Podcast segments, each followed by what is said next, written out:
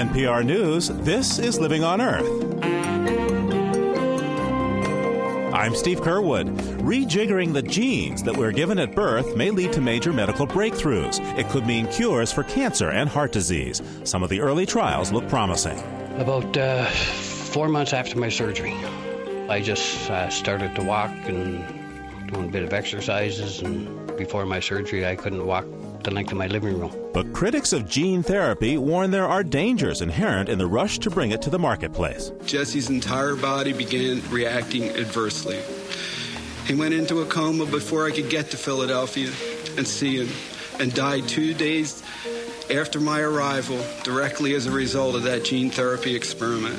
The debate over gene therapy as our series Generation Next Remaking the Human Race continues this week on Living on Earth, right after this.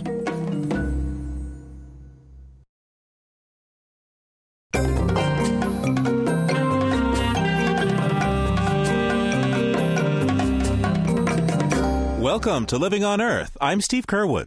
Ten years ago, Nelson Mandela was negotiating the end of apartheid in South Africa from his jail cell. George Bush was the 41st President of the United States, and he had to be persuaded to join the world's leaders who were meeting in Rio de Janeiro to discuss the fate of the Earth's environment. Today, Nelson Mandela is in the history books as the first black president of South Africa, and later this month, his protege, Thabo Mbeki, will host an international summit on the environment in Johannesburg. More than 60,000 people are expected to attend what's being billed as Rio Plus 10. But while some things have changed, much is still the same as it was a decade ago. George W. Bush is the 43rd president of the U.S. and, like his father, reluctant to join the 100 world leaders that the UN says have already committed to attend the Earth Summit. Alan Hecht is with the White House Council on Environmental Quality. There is no question that uh, the administration knows the importance of this meeting and takes it seriously, and I think you'll find there will be a good, strong delegation, but I just know uh, that decision hasn't been made as yet. Tepid interest in the U.S. is just one of many concerns of some around the world about the continuing pace of environmental degradation and widening economic disparities. The U.S. and Europe alike have been slow to keep the promises of financial support made at Rio, and rich or poor, very few nations have heeded the call to protect the environment that went out at the first of these environmental summits held in Stockholm in 1972. Nitin Desai is the United Nations Secretary General of what is officially called the World Summit on Sustainable Development. Each of these events, the Stockholm meeting, the Rio conference, and these days even the Johannesburg meeting, is often described as a wake up call. And whenever people use that term, a wake up call, I, I'm reminded of the alarm clock I have next to my bed, which has a nice snooze alarm. That's right. So every time the alarm rings, I press the snooze thing and go back to sleep, you see. But you know, the first time it does, I can do that, and it stays quiet for 15 minutes. The second time I do that, it stays quiet for five minutes. But the third time I do, it doesn't listen and it keeps ringing till I get up and start moving and acting. So sometimes I say Stockholm was that first alarm, Rio was the second alarm, Johannesburg is your third alarm, and this time you don't have the option of pressing that snooze button. You have to get up, get going, do something. The agenda for the Johannesburg summit calls for the world to address questions of water, energy, health, agriculture, and biodiversity among key issues of sustainable development.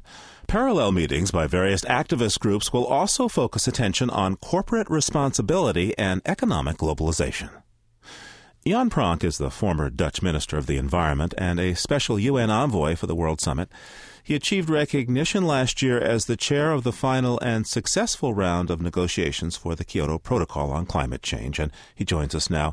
Uh, Minister Pronk, critics say that in the past these summits have produced a lot of talk and little else. Why do you think this summit will be any different? Because the intention is not to talk on a text which might lead the international community to new promises, new ideas, new targets, but only to concentrate on action and implementation. That is closing the gap between words and action, between promises and deeds. Some steps have been taken during the last 10 years. Uh, it was not all negative. Um, for instance, there was a climate treaty with a major exception of the United States uh, not willing to participate in that treaty.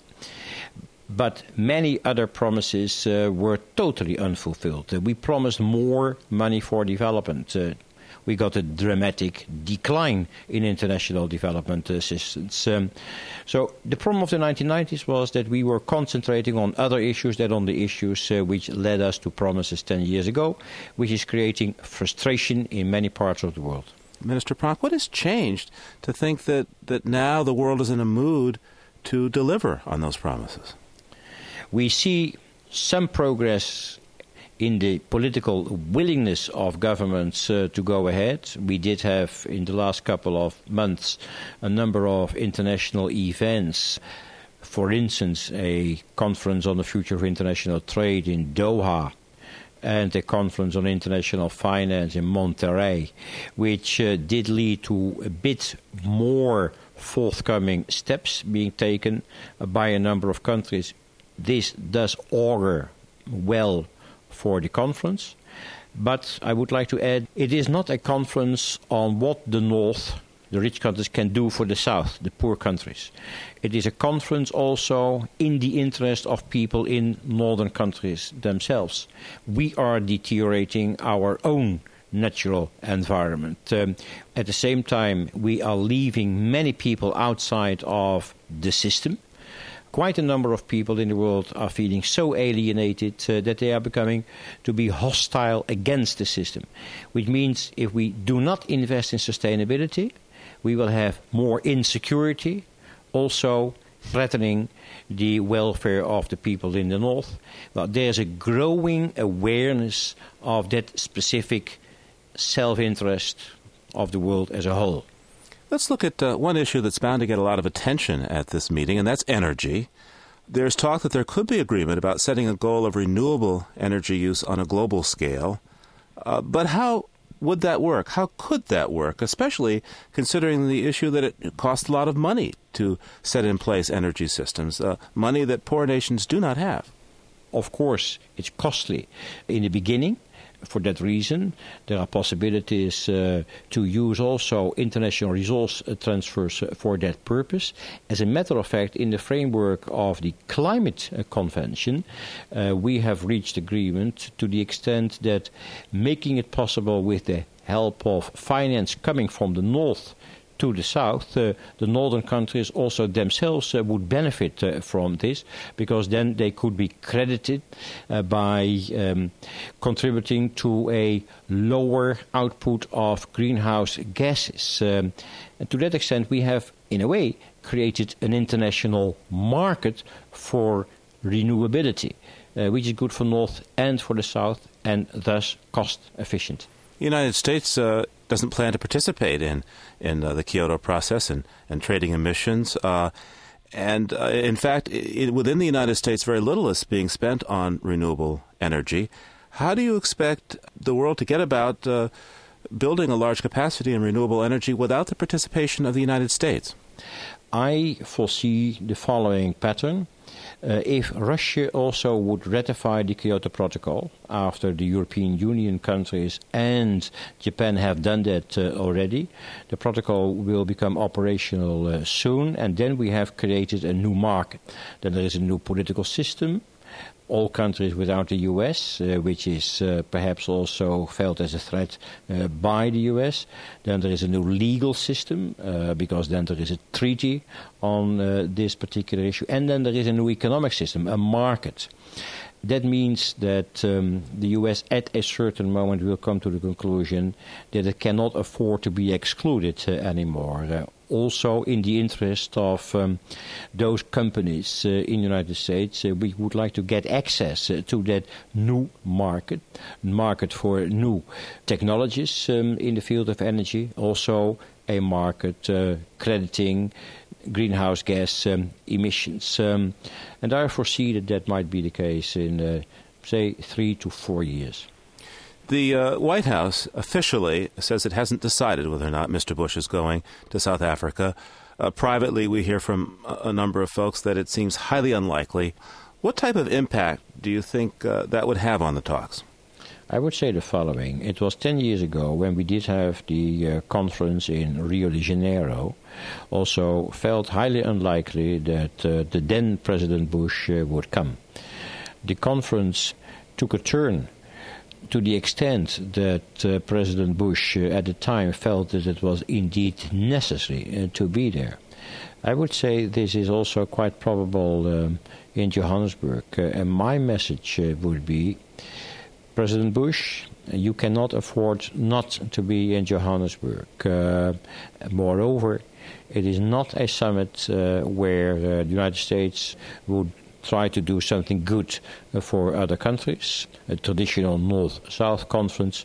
It is a conference on the future of the earth and of its people, in the words of the uh, Secretary General of the United Nations, and that includes also an American interest. The uh, fate of the American people, uh, future American generations, is also at stake. And the uh, future progress and the protection of the environment, which is so important for American people, also will depend on international uh, action. Uh, be part of it. Jan Pronk is a special UN envoy to the World Summit on Sustainable Development and the former Dutch Minister of Housing, Spatial Planning, and the Environment. Thanks for taking the time to speak with me today. You're welcome.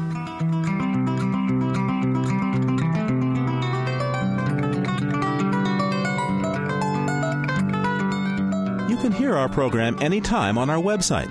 The address is www.loe.org. That's www.loe.org. And while you're online, send your comments to us at letters at loe.org. Once again, letters at loe.org. Our postal address is 8 Story Street, Cambridge, Massachusetts 02138.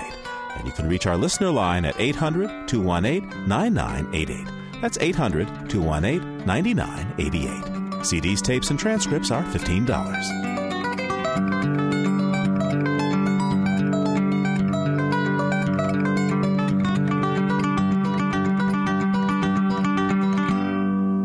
Coming up, the windshield as petri dish. Bug Splat Science is next, right after this environmental business note from Jennifer Chu.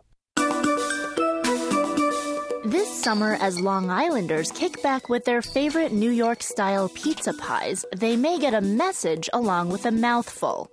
At least that's what the Long Island Power Authority hopes will happen. In a new ad campaign called The Power of Pizza, the electric utility provider is asking consumers to reduce their summer energy consumption over dinner. The message, Take a bite out of your energy use this summer, will be printed on a quarter of a million pizza boxes to be delivered throughout Long Island this summer. The generic cartoon chef has been replaced with a picture of Uncle Sam sporting a utility hard hat. As added incentive for pizza parlor owners, the LIPA is distributing the boxes at 10 cents a box, a savings from the regular boxes. Piccolo Pizza in Bellmore is one of the mom and pop restaurants that's decided to participate in the Power of Pizza campaign. Tom Valenti is the shop's owner sitting around the dinner table, the family will have a greater likelihood of talking about what's on top of the pizza box. It's a win-win for everybody involved. So sure, I'll put them on all the pizza boxes. So far, 100 pizzerias have ordered the Power of Pizza boxes. At an average of four people per pie, the LIPA hopes to reach nearly 1 million pizza eaters and energy consumers by Labor Day. I hope they're taking a big slice out of energy use this summer. That's this week's Business Note. I'm Jennifer Chu. Welcome back to Living on Earth. I'm Steve Curwood.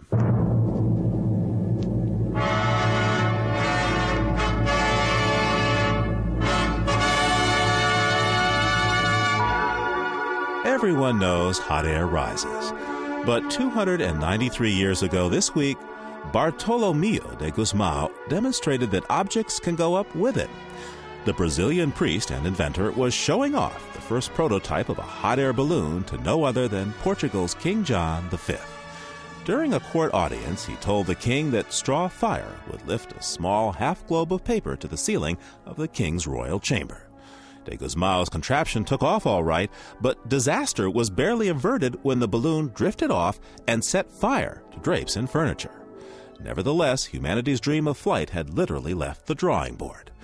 Today's long distance balloons rely upon both helium and regular hot air. They're contained in different compartments within the conical shaped structures. Adventurers have reached altitudes of over four times the height of Mount Everest in these heavy duty balloons.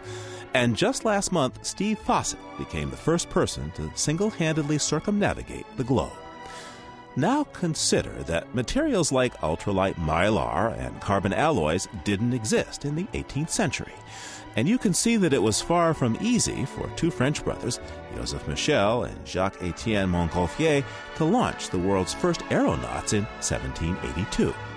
King Louis XVI and 130,000 onlookers oohed and awed outside the palace at Versailles as they watched a very startled sheep, duck, and rooster rise 1,500 feet in the Montgolfier brothers' balloon made of linen. The airborne menagerie landed safely eight minutes later and two miles away. And for this week, that's the Living on Earth Almanac.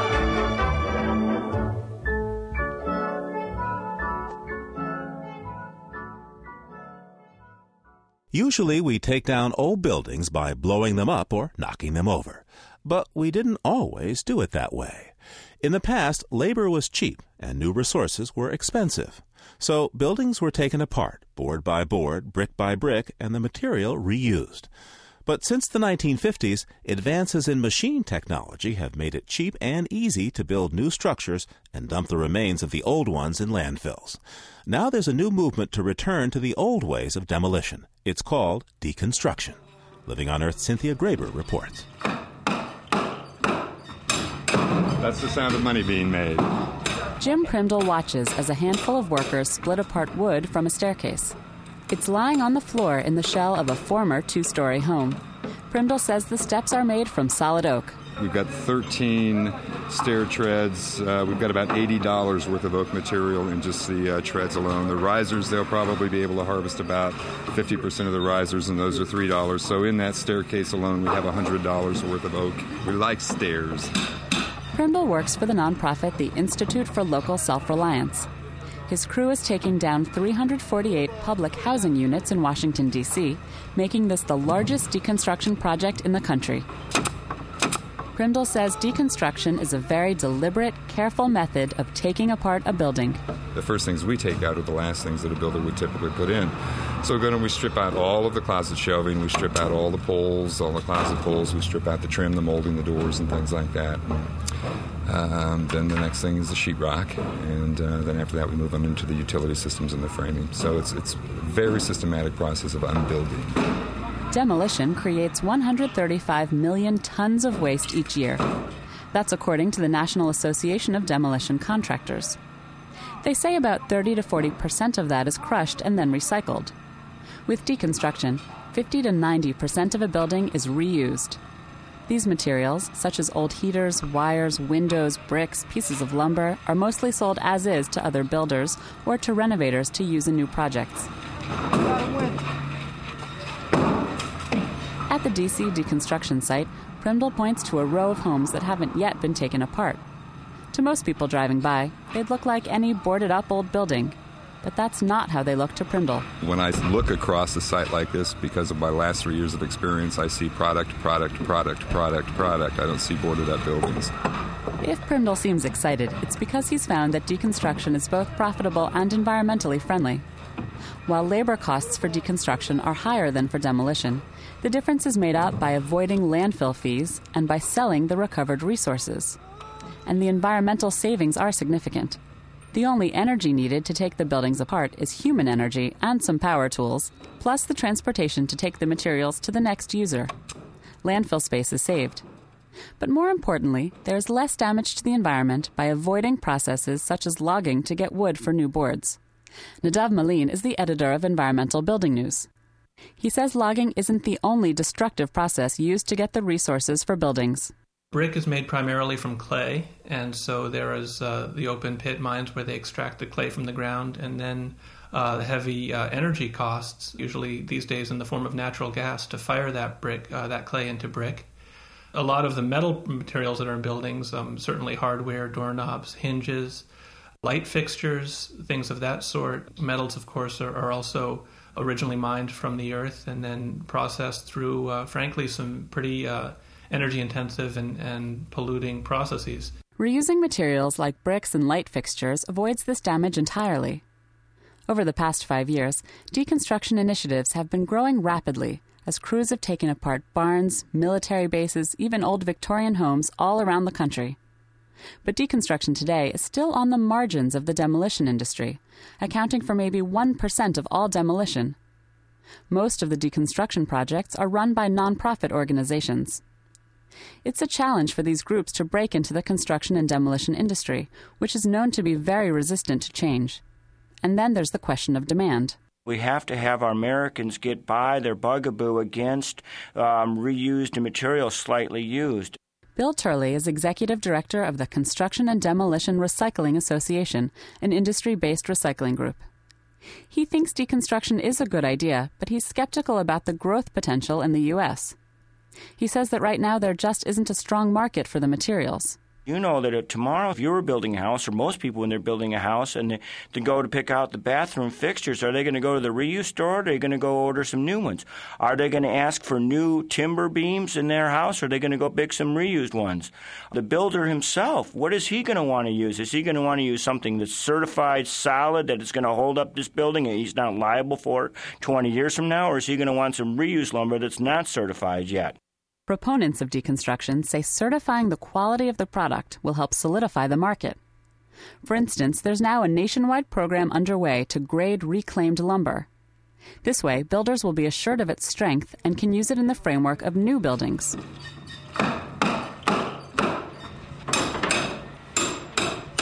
At the DC site, Primdel says they haven't had a problem selling the used materials.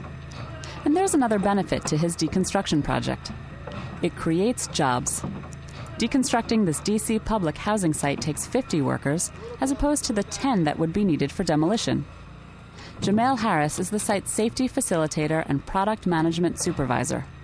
He says salaries are good, but best of all, the workers are from the neighborhood. It's an opportunity for a lot of people, so I'm just blessed to have it here within our own community. Like other community based deconstruction groups around the country, the crew here will eventually have the opportunity to own the deconstruction company. And they also will have the first options to buy homes that will be built on the sites of the houses they're taking apart. For Living on Earth, I'm Cynthia Graber. If you've just come back from a long road trip, chances are you picked up a few thousand squished hitchhikers. But before you take a squeegee to clean those insects off your windshield, consider that you can learn a thing or two from bug splats. That's what Mark Hostetler would tell you. He's a professor and wildlife biologist at the University of Florida in Gainesville who's been studying windshield splatter as a hobby. The result is his book, That Gunk on Your Car, a unique guide to insects of North America. Mark Hostetler joins me now from his primary research location, the Greyhound bus station. Welcome, sir. Glad to be here. So, uh, why are you down at the bus station? Well, we're here. There's a few buses that'll be coming in from uh, Jacksonville and Tallahassee, and given the weather, uh, it's pretty humid out. It's going to be covered in insects, and we're going to check out some of the remains of these insects and see if we can identify a few of them. Now, how do you identify an insect from just a smear? I mean, what do you look for? Well, um, its color, texture, size. Um, I did not do taste or smell for people. but uh, many of the insects uh, you can tell by what we call different families or orders of insects. So I can tell difference between, let's say, a dragonfly versus a butterfly. Okay, now what exactly is the difference between a dragonfly splat and, a, say, a butterfly splat? Well, the, the butterfly splat tends to be much more yellow. Um, that's the combinations of the inside portions of the insect and also the pollen that it's carrying. So those tend to be much more yellow, creamier than a dragonfly splat that tends to be a little bit gunkier. It tends to be more three dimensional. Uh, with parts of the dragonfly in there, and it tends to be more of a gray, creamy color. What's the strangest insect splat that you've ever found? Probably the one that's the most fascinating is if you ever hit a firefly or a lightning bug, as they call those up north when you hit them, it's like going through a time warp because they actually leave a glowing residue for a split second on your windshield. So as you drive through a batch of them, you actually have a bunch of glowing residues uh, going off your windshield. Here comes a bus right now. Should we? Let's go over there and take a look at it.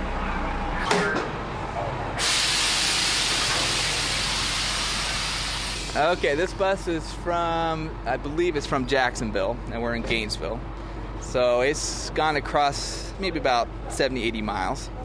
And we're looking at the front, and it's pretty much covered full of, there's various specimens here. There's a lot of mosquitoes and midges because it's been a cloudy day, and they've come out even during the cloudy day, the mosquitoes do. Now, how, do you, how can you tell it's a mosquito versus a midge? I mean, isn't it just sort of muck or yuck? Well, with the, the buses, um, this is the way I identify them for the book, actually collected data, is that when they hit the flat surface, they stick. So you have portions of the bodies along with the splat there, so I can look at the bodies and determine what they are. Uh, when you hit them on your windshield on your passenger car, your windshield's sloped, and usually they'll ricochet up over your car, so you won't see uh, the insect again. And there's actually a couple of oh, what is that? Now, even once in a while, oh, it's a ladybug, upside down ladybug that's uh, stuck on the bumper here. Now, what's the easiest insect splat to identify, and, and what's the hardest? Well, probably the smaller insects are the hardest. Like we have a chapter in the book called no-see-ums, and these are just little watery smears, and you don't know which no-see-um or is it a small fly, etc. So the smaller the insect, the harder it is to identify. But the easiest ones are definitely the moths and butterflies. Those tend to be the largest splats, and the way their wings are structured, when they hit, they actually drag up your windshield. So it's not usually a compact splat, it's strung out for a number of uh, uh, centimeters. Uh, what do you find on motorcycle helmets? I have not checked motorcycle helmets. Now, that's an up close and personal encounter with a splat. Mark Hostetler is a wildlife biologist at the University of Florida in Gainesville. He's also author of the insect guide, That Gunk on Your Car, a unique guide to insects of North America. Thanks for speaking with me today, and happy hunting. Yeah, have fun. Thanks a lot. Starting Monday, August 5th, our webpage, Living on Earth Today, is featuring author Sy Montgomery, reading daily installments of her book, Journey of the Pink Dolphins, an Amazon quest. The New York Times book review called Sy Montgomery equal parts poet and scientist and declared the book a captivating account. On her journey, Sy searches the Amazon for the elusive pink river dolphin, animals that have become legend to the local river people who both fear and revere them. In this excerpt, Sy writes of what it's like to swim with these mythic creatures. In the water, I was a creature transformed. No longer terrestrial, no longer bipedal, I shed the world of earth and air. I left behind the way I breathe, the way I move, the very weight of my body. Each immersion offered a baptism, a new birth. Inside the water, I swam in the womb of mystery, where pink dolphins looked into my face, where every element, including my own future, was utterly out of my control, and where the most impossible of possibilities come true. As I emerged from the water, my body suddenly felt leaden, spent. To hear more about the pink dolphins of the Amazon, go to our website, loe.org, anytime throughout the month of August and hear Sy read a new installment each day. That's the Living on Earth Today website at www.loe.org. You can also see pictures of the pink dolphins and Sy's expedition in the Amazon. You're listening to NPR's Living on Earth.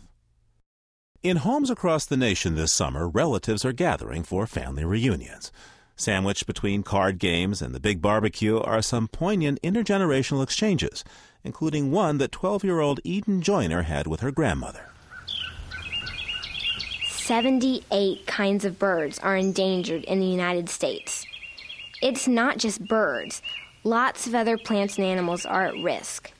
There are only about eight panthers left in all of Florida, where I'm from. I used to think that everyone cared a lot about endangered species. I was surprised that my grandma didn't seem concerned at all about animal extinction. I asked her about it. I hadn't really thought about it too much. It seems like there are still so many animals around that I guess I don't worry about just any old thing not being any more of them around. I showed her a book of extinct animals and asked her how she felt about them some of those pictures were sort of adorable, like um, pictures you would see after a person had a dream or watched in a movie. And I'm sad that they're gone, but know that I wasn't very affected by that. But I'm affected. In Florida, the manatees might become extinct. I also told her about how passenger pigeons were hunted to extinction. There are other pigeons that are a nuisance. So around the building that I work in, there are droppings everywhere, and they have little uh, shock things so that the pigeons can't land on the ledge and then poop on the people below them. It's not that I'm truly negative toward animals. We've had a family dog all our lives. It's just that animals were created to provide a service and to be an adjunct to the work we did on a farm. And just human beings have my priority.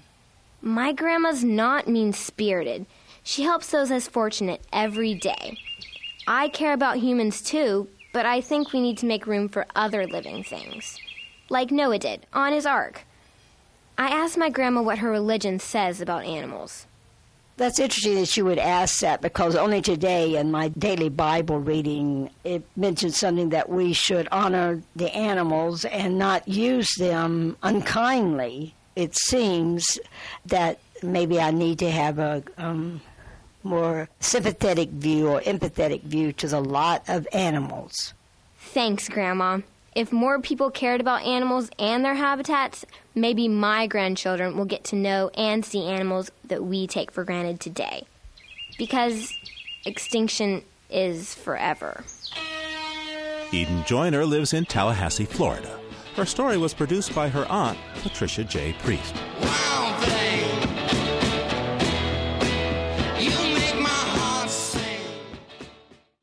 Just ahead, designer jeans with the DNA label. First, this environmental health note from Jessica Penny.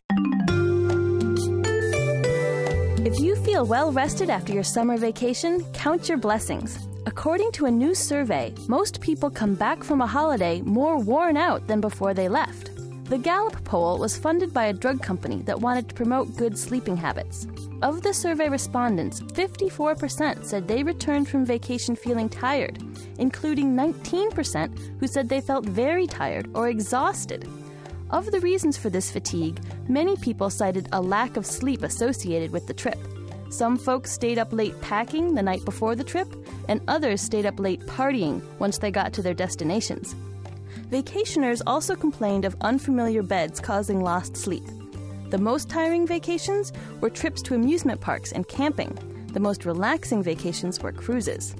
Employers with groggy workers should note that another problem vacationers mentioned was the pressure placed upon them to work longer hours before a trip to make up for lost time. And a final note for those visiting family you might want to carefully pick just which relatives you see because vacationers from that category gave the most varied responses. That's this week's Health Note. I'm Jessica Penny.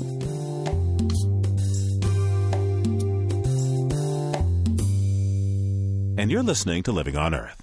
It's Living on Earth. I'm Steve Curwood. The genetic code found in each and every one of our cells tells our bodies what to do. Genes may order us to grow black hair, be vulnerable to breast cancer, or develop an uncanny knack for composing music.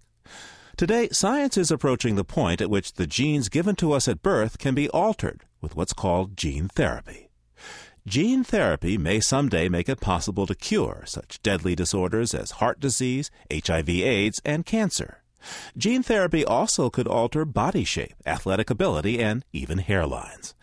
As Bob Carty reports in the final installment of our series Generation Next Remaking the Human Race, Gene therapy not only raises hopes for human progress, but also poses disturbing ethical questions. We'll put uh, all the electrodes on your chest, we'll connect the wires, and then we'll get you to walk on the treadmill for a while. In a Toronto hospital, a 54 year old man stands on a treadmill, naked to the waist, wires attached to his chest flowing off to a battery of blinking machines. I want you to take nice, long steps. The machine is going to start slow and gradually we're going to increase the speed of the machine. Take it easy and see how much you can do. The treadmill starts moving, and so does the patient, walking slowly at first, then faster. The electrodes monitoring his heart and lungs will tell researchers whether they're making another step toward a new kind of medicine gene therapy. A kind of therapy that offers this patient his only hope of living. His name is Clayton Parsons. Before my gene therapy, I couldn't go on the treadmill for more than a minute and a half, two minutes. maximum. Clayton Parsons was a factory worker for 20 years, but then he began to have chest pains. The problem was his heart. I had a quadruple bypass done in uh, 1983. I had a double bypass done in 1984. I wasn't supposed to go back to work, but I went back to work until about 1995. I started to have more trouble. Arteries are blocked, and uh, it restricts the blood flow. And uh, I was just having a lot of angina. It was like a real bad, bad heartburn. I couldn't walk. I couldn't do nothing. Clayton Parsons' coronary arteries became so blocked he couldn't have yet another bypass surgery. He was running out of options. Two years ago, doctors told me they couldn't do nothing else for me. Uh, in fact, one doctor told me I only had about two years to live. Dead end. Well, then I got a hold of a, of a doctor, and he said he knew some doctors in Toronto that were trying this new gene therapy thing out. One of the Toronto doctors Clayton Parsons went to see was Duncan Stewart, a cardiologist at St. Michael's Hospital. Dr. Stewart explains that genes are just combinations of basic chemicals or enzymes that make proteins. These proteins tell our cells, be they heart cells or liver cells or skin cells, how to do their work. Scientists think they can use gene therapy to replace a missing gene or fix a bad one, and thereby restore cell growth or stop the growth of cancerous cells or infectious diseases. In fact, most gene therapy experiments are in the fields of cancer, HIV, AIDS, and heart disease. When Clayton Parsons turned up on his doorstep, Dr. Stewart recognized a good participant for a gene therapy trial for heart disease.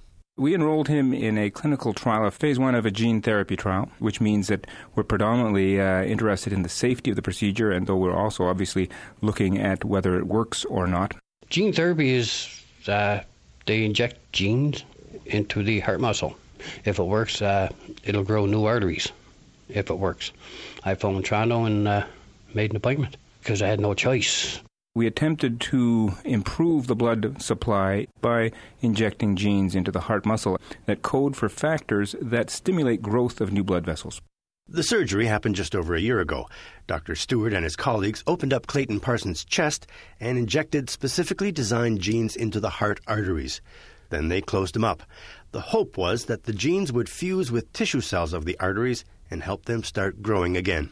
About uh, four months after my surgery, I just uh, started to walk and doing a bit of exercises. And before my surgery, I couldn't walk the length of my living room. I think it's great. It gave me a new lease on life. Uh, I feel great. I feel great. Cases like Clayton Parsons are generating a lot of hope and also a lot of scientific and corporate interest in gene therapy. Around the world, there are now 600 trials underway. But it's been a rocky road. Gene therapy began almost 12 years ago, but it's only had a handful of clinical successes, and it is still not an approved treatment. You wouldn't expect that given the amount of media attention gene therapy has received, though. So much, in fact, that in 1995, the U.S. government slapped the wrists of the research and development companies, telling them to cool it. Their glowing promises for gene therapy were just not justified by clinical results. Still, press releases continued to suggest that gene treatments were just around the corner. Then came a major and tragic setback. I am addressing this committee in the hope of bringing to light some very serious concerns that I have as a result of my son's death. In early 2000, Paul Gelsinger appeared before a Senate committee in Washington. His son, Jesse Gelsinger, had died in a gene therapy trial. It became a case that illustrated both gene therapy's health risks and its commercial temptations. It happened at the University of Pennsylvania, where scientists were testing a gene therapy for a liver disease known as OCT. Ironically, Jesse did not need to join the trial. His OCT was not life threatening. The trial would do him no good. But doctors at Penn University told him he would be helping other children, and Jesse agreed to take part. He was 18. He believed, after discussions with the representatives from Penn, that the worst that could happen in the trial would be he would have flu like symptoms for a week. I trusted this to be a well controlled and purely ethical effort.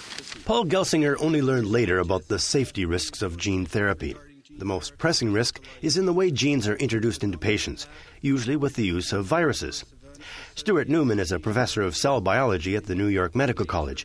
He says viruses can do what scientists have a hard time doing. They can get inside human cells. In fact, that's how they reproduce.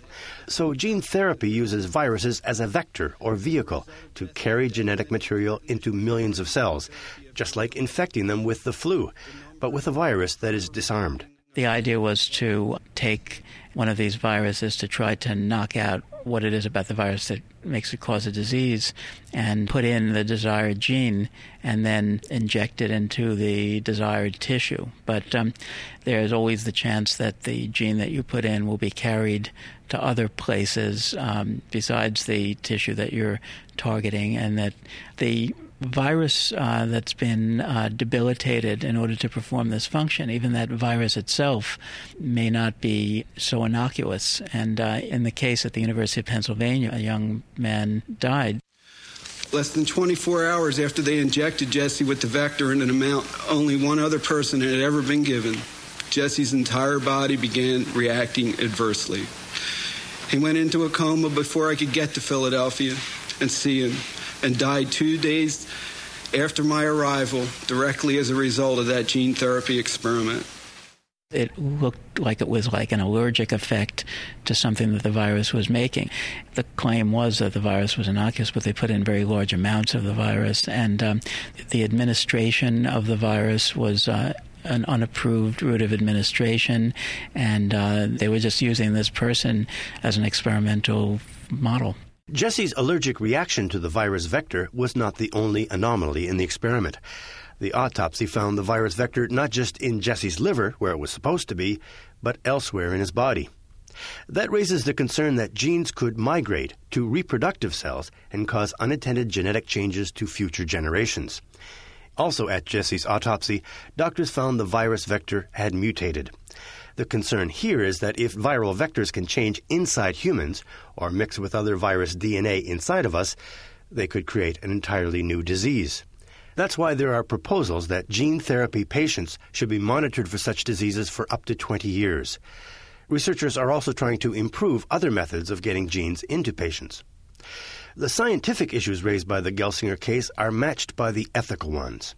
It was later revealed that the director of the University of Pennsylvania Institute, where Jesse's trial was conducted, was heavily invested in the stock of the company that helped finance that very institute.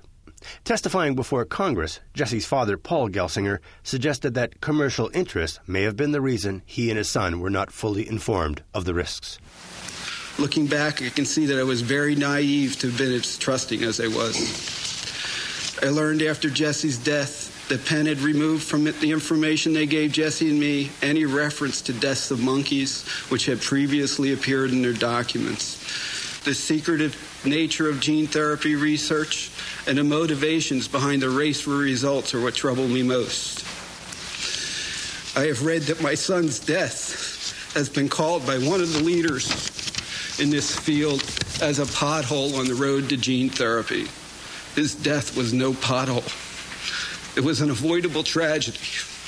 I am not against gene therapy. However, when lives are at stake, and my son's life was at stake, money and fame should take a back seat. No more fathers lose their sons. After the Gelsinger scandal, American authorities temporarily shut down gene trials at the University of Pennsylvania. But they found the problems there were not unique they found more than 600 other cases of adverse reactions in gene therapy trials, including deaths, that had not been reported. That led to changes in reporting systems and better informed consent procedures to prevent companies from hiding information from patients and regulators in the name of protecting their proprietary or commercial information. The Gelsinger family received an out of court settlement from the University of Pennsylvania. Since the Gelsinger setback, gene therapy trials have resumed, and there have been a host of positive results, but also a couple of new problems. And it's a clean start. This men's 100 meters. Let's watch Maurice Greene in lane five. Maurice Greene coming down. It looks like Maurice Greene all the way. Maurice Greene is the 100 meter champion. One problem is the possible abuse of gene therapy by competitive sports. Gene therapy could be used not just for treating diseases, but also for enhancing performance, giving an athlete an edge, for example, with stronger muscles or more tolerance for pain. Lori Andrews is worried about these so called off label uses for gene therapy.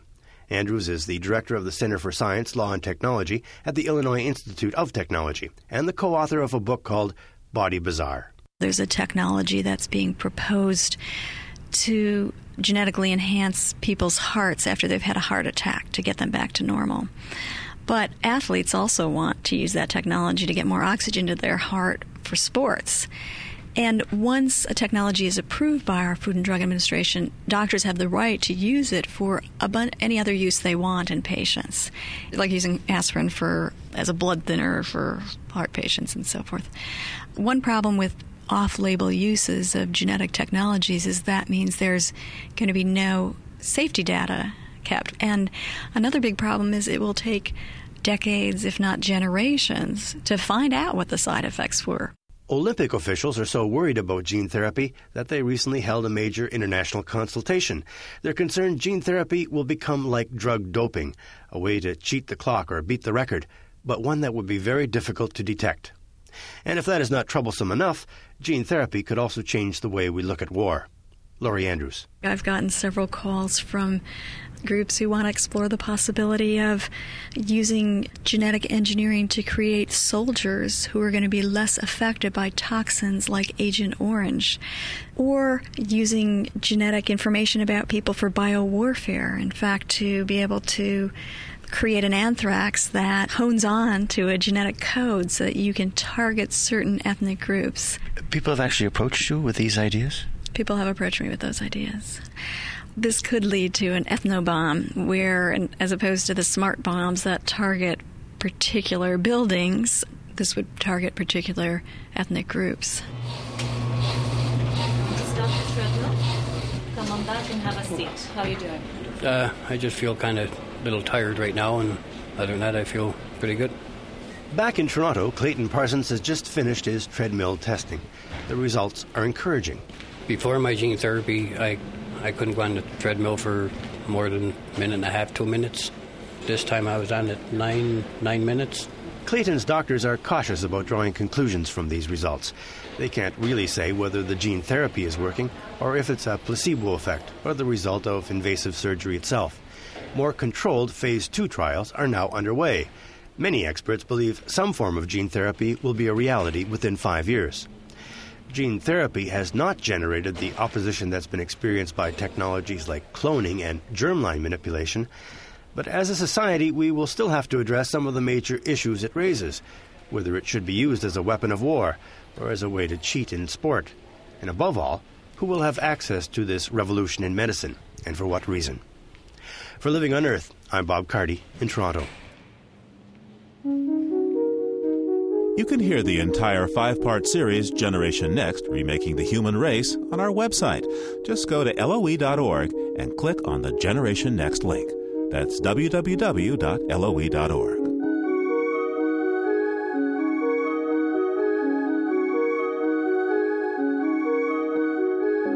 And for this week, that's Living on Earth. Next week, Alaska's Copper River Delta is a place so wild it changes almost everyone who gets a chance to raft down between its majestic glaciers. In my lifetime, I've seen two big faces fall, and it pushed these two women who were standing by the bank 250 feet back into the brush. And when they came to, one of them was in a tree, and the other one kind of leaned over and looked to her right, and here was a big fat salmon flopping, try, trying to get back in the water.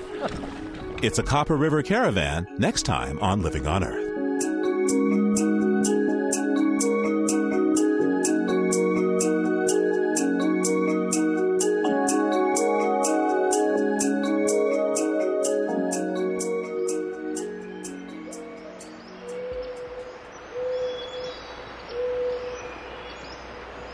Leave you this week with a sound walk across natural California. Along the way, you'll hear a northern pygmy owl, a hermit thrush, a varied thrush, a Steller's jay, and of course a spotted owl, all served up on a bed of redwood forest ambience. It's from the California Library of Natural Sounds production called Quiet Places.